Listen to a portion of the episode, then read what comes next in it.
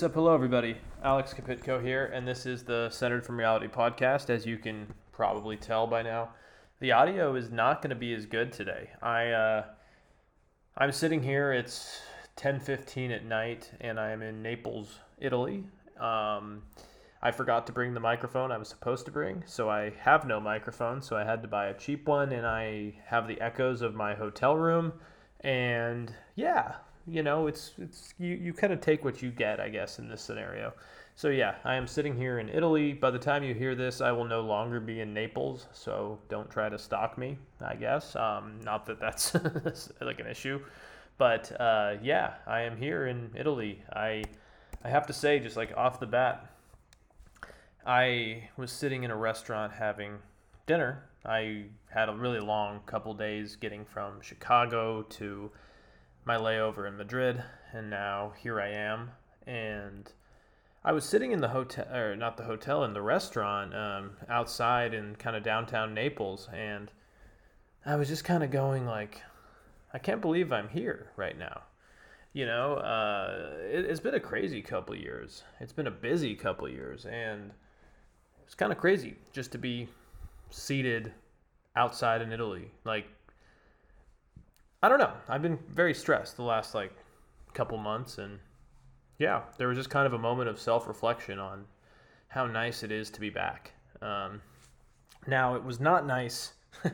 speaking of something that wasn't nice, it was not nice taking the uh, taxi from the airport to here. That guy, I mean. The drive was crazy. I mean, I, I forgot how chaotic Naples is. I came with my mom a couple years ago, and I just forgot how fucking nuts like the drivers are. Um, so that was fun. It's a very chaotic city. Um, I'm heading to a different part of the coast for the next week for some events, which I'll update you guys on later. I don't want to disclose too much at this time, but yeah. So uh, there's kind of a sense of beautiful chaos here, and it just doesn't seem to exist the same in the U.S. So I, I guess I'm just grateful more than anything to be back here, and it's nice. Anyways, uh, you're probably curious why I'm here talking to you, doing an episode. It's Sunday. You're like, why the hell do I have to hear Alex's voice on Sunday? Well, the truth is, on Friday, I recorded a pre recorded episode that I think you guys will like for Monday. But a lot has happened since Monday politically, and I just thought it was important to talk about a few things. Um, first off,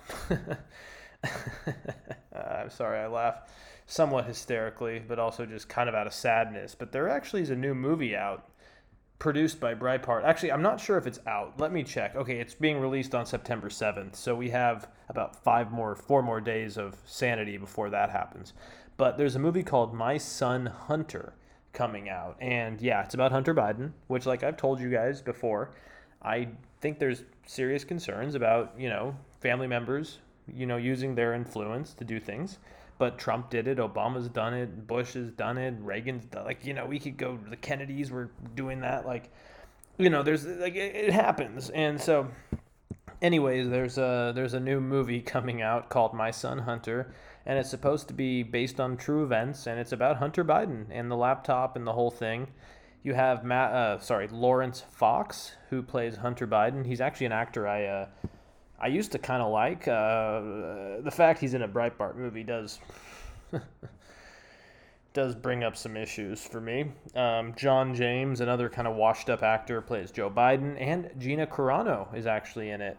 And so I watched the trailer. It is laughable at best. Um, they try to make it this serious thing, kind of like the Dick Cheney movie. I think what was it called, Vice. Um, but it doesn't doesn't do the job. It doesn't it doesn't really hit the mark there. Um, so I'm not sure how you actually like get access to this movie, but I probably will watch it because it looks like something I could like have a few beers and just laugh at. To be honest, like I, I tell people again and again, like Hunter Biden is a flawed person and probably not a great person. Um, but what he's doing has no impact on Joe Biden, at least as much as we know right now.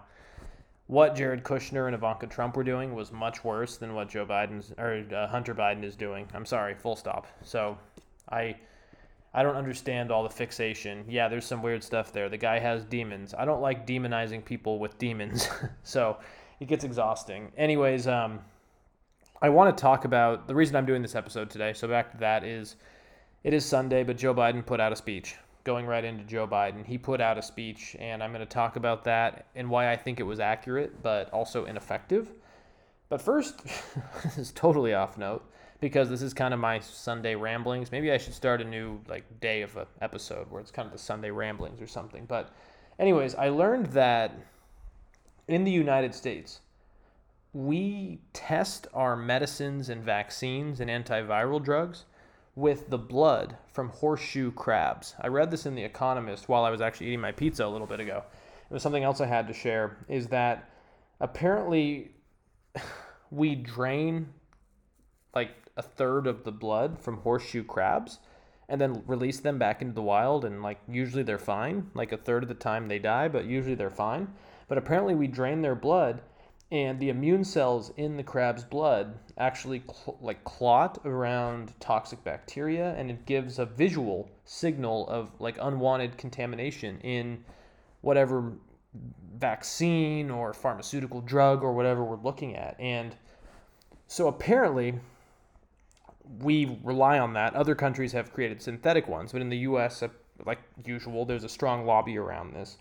And with the COVID vaccines, we've been using a lot more of it than usual, which is kind of fascinating to me. So, this Economist article basically talks about how there's a shortage of horseshoe crab blood, which could be problematic for testing out boosters for COVID down the road. So, um, it, it, writes here the next several rounds of COVID 19 boosters produced in America will rely on the horseshoe crab, but such vampire like dependence on its blue blood cannot last much longer. So, yeah, I don't know. I just thought that was worth sharing. It's something I knew nothing about, and it's something that, uh, I don't know, it just doesn't surprise, surprise me.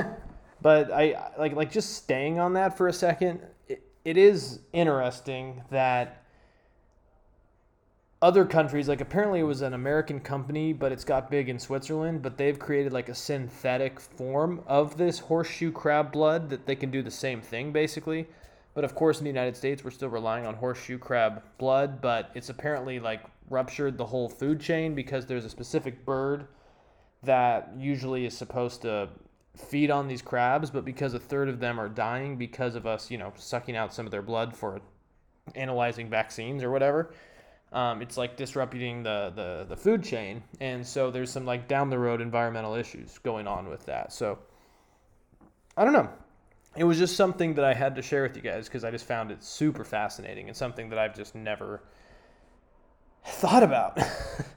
never ever thought about before. So yeah, I I just don't really know what to say. So anyways, I wanted to mainly focus on this ep- episode today because Joe Biden had a pretty interesting speech on Thursday.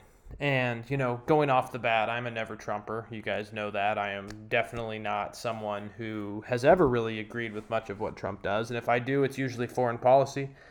And like I said at the top of the show, I had content planned for tomorrow, and I really wanted to put out an episode maybe later on Biden's speech, but I decided to do this now because I've seen just people on every podcast under the sun talking about it. And I was in Chicago O'Hare's airport before I flew to Madrid, what, yesterday or two days ago? I don't even know. Time doesn't exist to me right now. But before I flew to Madrid to get to Napoli here, I ended up talking with a nice couple from Wisconsin at the bar in O'Hare.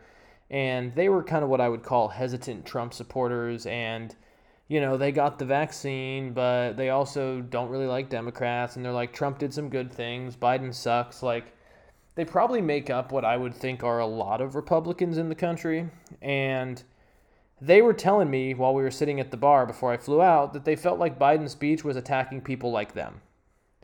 And so I decided to, while I was on the plane, pay for the Wi Fi and do some reading on his speech, listen to some podcasts, and just think about it and to be honest, drink about it a little bit. I had a few beers on the plane, and maybe that helped me do some realization. Maybe it muddled it. I don't know. But to be honest, after thinking about it, I do not think Biden's speech was effective. It was accurate. It said the things that all of us have been talking about for a long time, but it was not effective, and it probably is not going to help on bringing anyone else or solving the issue at hand.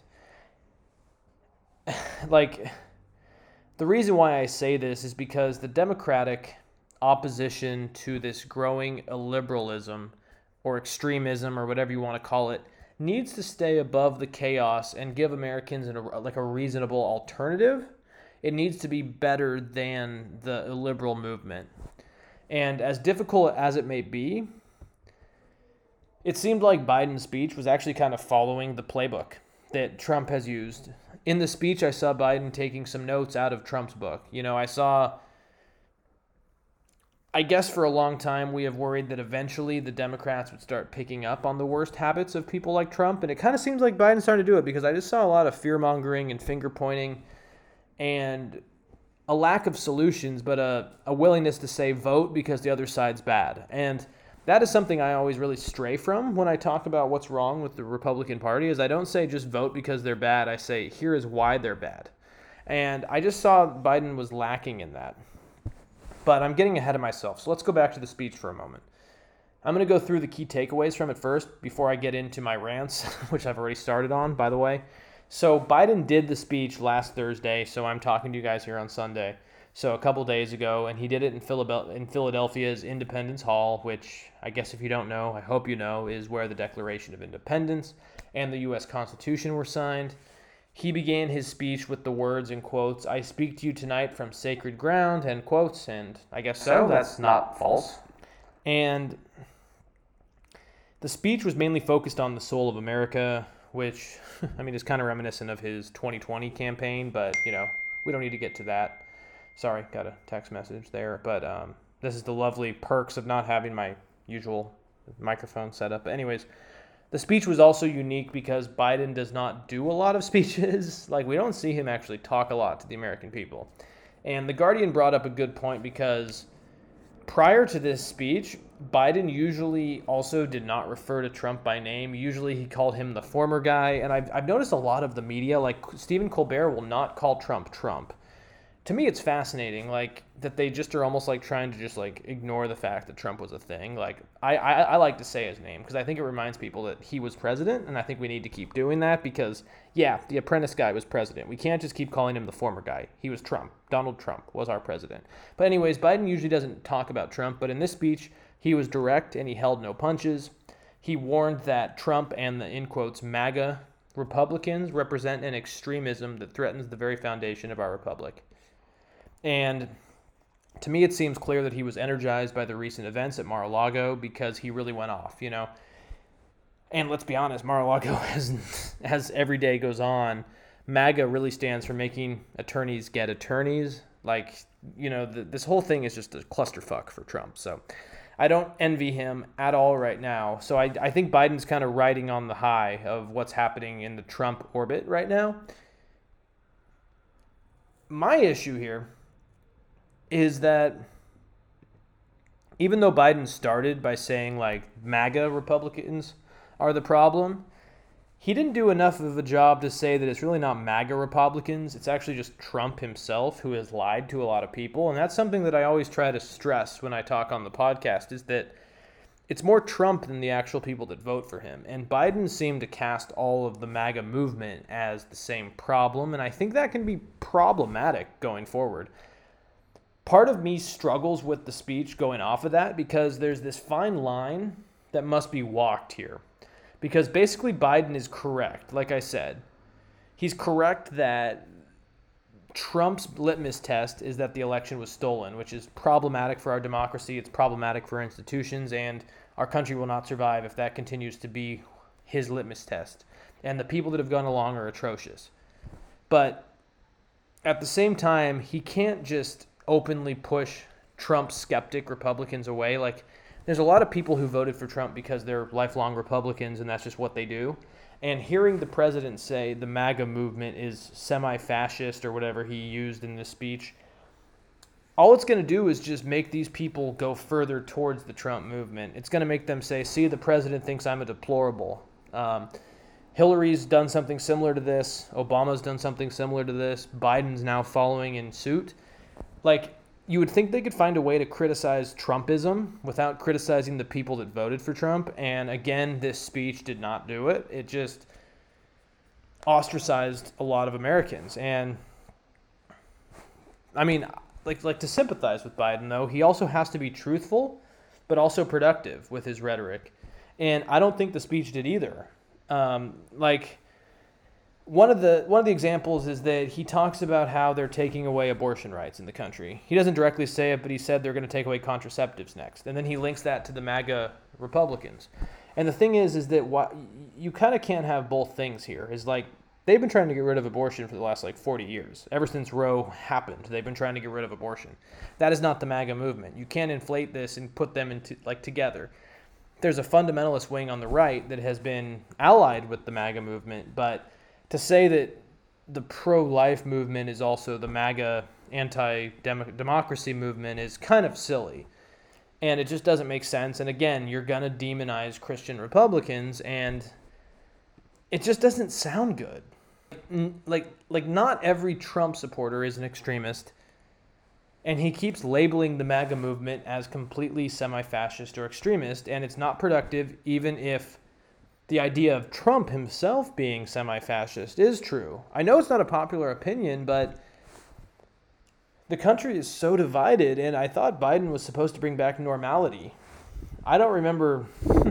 I don't remember Obama calling all of Bush's voters semi-fascist or semi. I guess in that age you could say semi-imperialist or something, because like people vote for a myriad of different reasons, and I don't know. I just found the Biden speech counterproductive. Like I'm not going to spend a lot of time on this again. This is a quick Sunday kind of reflection podcast I'm doing, but also part of me though also feels like it was kind of disingenuous this is the last thing i'm going to say here is that part of me feels like this was biden trying to get people to vote and i know that that is politics but i feel like this speech was less about you know hey guys we have a serious problem that we need to fix it was more about hey guys i need to get voters worried so they're so they're going to support my party like why do you think he's been in pennsylvania twice in the last two weeks and and the speech was similar to a lot of Trump speeches. Like the other side is bad, they're existential to democracy. And I was talking with one of my best buddies about this a few weeks ago, and this existentialism that keeps like coming up on both sides is really not productive. And you know, I, I think Biden like I would never vote for Trump, but the Biden now is not the Biden I voted for. I'll, I will just say that now. Um, I'm glad he's calling out some of the bullshit, but I don't know if it's working. Is is is my thing and I was thinking about this deeply. Deeply on my flight earlier. And I think the problem here is is that dealing with Trumpism involves somewhat of self-reflection that needs to happen on the right. It needs to happen on the actual right more than it needs to happen on Biden's side or on the left. Biden, who is fairly unpopular still, is not the person to be telling the right what to believe. And I think that's the problem now is that like these these reflections need to come from within, not from Biden lecturing them in a speech and calling the whole MAGA movement racist and evil and fascist. It's just not working. And I you know, I, I I'm reading Tim Miller's book Why We Did It right now. He's a bulwark contributor, former Republican strategist, and he took the self reflection to understand that the things he was doing was kind of for the game of politics more than like his own values. And I think that's still happening now. I think there's a lot of people in the Trump movement who don't actually align with the values. They just uh, they just are willing to go along because it's the game. And sometimes you don't understand that the game needs to change, or it's probably going to hurt people down the road. So I just don't think Biden lecturing his voters about how bad the MAGA movement is is going to fix anything. And I know this sounds weird coming from me because I've been very anti-Trump from beginning and I've been very anti the Republicans for a while, but if we want to actually get former Trump supporters and get a coalition against fascism, we can't just be condemning the whole MAGA movement. A lot of people voted for Trump for different reasons. That's all I'm going to say. Um, and it kind of reminds me going back to those horseshoe crabs that are, you know, drained of blood to test vaccines. Like eventually you're going to run out of those, and eventually now we're going to run out of sanity. Um, it's a short supply, and like it messes up the food chain once you get down this road. So, anyways, this is a short episode. Like I said, it's Sunday. I just wanted to get some thoughts out, but I, I don't like Biden's speech. I did not like Biden's speech. I'll, I'll just say that. I do like Italy. I do like Europe. I'm glad to be back. Um, more episodes coming this week. I am still looking at a better microphone. If any of you have recommendations for this area, please let me know. But uh, tomorrow we'll be talking about floods, climate reparations, and uh, Pakistani floods. Kind of a climate related issue. Uh, I like a lot of the stuff that's going to be talked about there. So check it out.